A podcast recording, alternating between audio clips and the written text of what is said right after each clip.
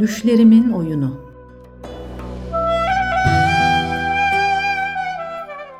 Yazan Emine Kamçı. eminekamci@hotmail.com.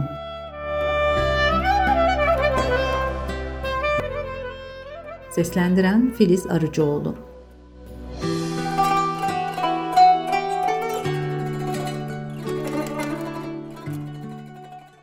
Kimi zaman yüksek bir apartmanın tepesinden, kimi zamansa bir merdiven trabzanının kenarından aşağıya o dehşetli boşluğa bir kuş hafifliğiyle kendimi bırakıveririm.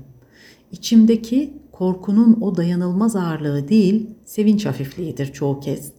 Zaman zaman da izlenirim, kovalanırım boş sokaklarda birilerince. İşte o an yakalanma korkusu sarar, sarmalar beni ve gücüm tükenir. Tam saklanma yerime gelmişken dizlerimin bağı çözülü verir ve yere düşerim.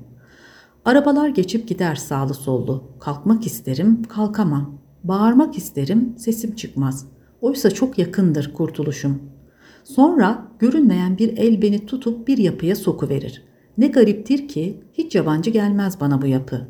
Bu sığınağa onlarca kez kovulduğum sanısı uyanır içimde birden. Kapalı olması yetmiyor bana. Yine kaçma isteği kemiriyor içimi durmadan ve içerlere, ta içerlere ilerliyorum ardıma bakmadan.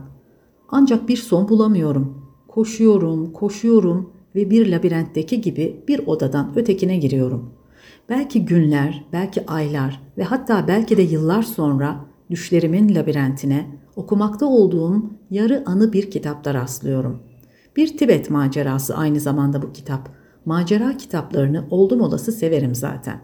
Bu kitabı seçerken içeriğinin beni bu denli saracağını düşünmemiştim doğrusu. Konular beklediğimin üstünde etkileyici olunca müthiş keyiflenir, mutlu olurum. Bir de düşlerimden fırlamış bir ögeyi bu kitapta yakalamışsam mutluluğumun yanı sıra şaşkınlığım da inanılmaz olur. Yoksa bu kitaptan düşlerime fırlamış mı demeliydim? Ya da düşlerimle Tibet'e mi fırlamıştım? Öyle ya da böyle. Sonuç olarak bizi karşılaştıran kadere veya mucizeye minnet duymalıydım.''